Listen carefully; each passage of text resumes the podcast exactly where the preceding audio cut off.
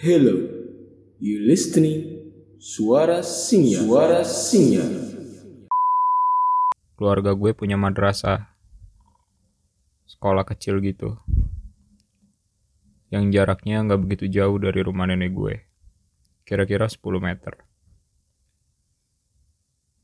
cuma emang dikelilingin kebun dan satu pohon sukun yang gede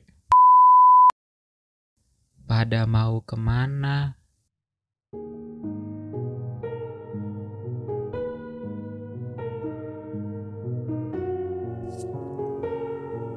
Jadi cerita ini terjadi di kampung gue. Waktu itu di rumah nenek gue ada acara pernikahan.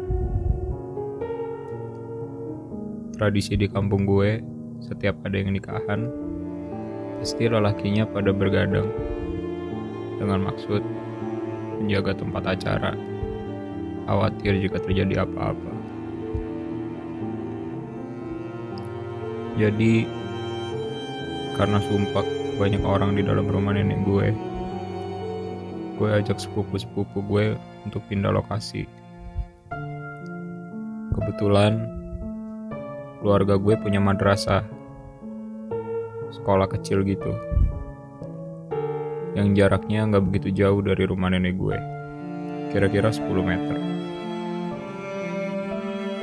Cuma emang dikelilingin kebun dan satu pohon sukun yang gede.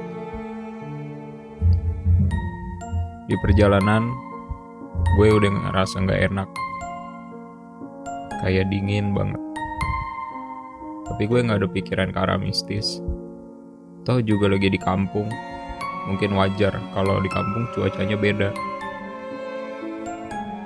Singkat cerita, udah jam satu malam. Kita di madrasah main-main karena iseng dan lapar, gue ajak sepupu gue buat ngambil makanan ke rumah nenek gue. Akhirnya gue berangkat. Di perjalanan, mau gak mau, gue harus lewatin pohon sukun itu.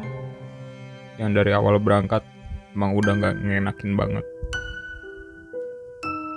Bener aja, pas mau dekat pohon sukun itu, gue lihat asap ngepul.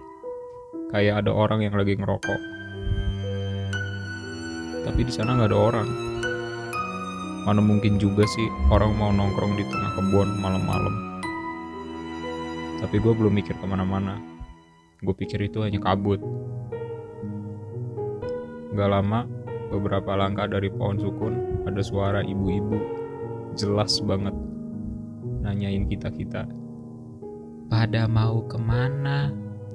Anjir, gue yakin banget kalau waktu itu gue cuma berempat sama sepupu-sepupu gue. Akhirnya kita semua lari, ngibrit ke rumah nenek gue. Dan gak tidur semalaman itu. Sampai pagi, kita masih kebingungan. Kita masih ketakutan. Kita masih gak percaya sama apa yang kita dengar.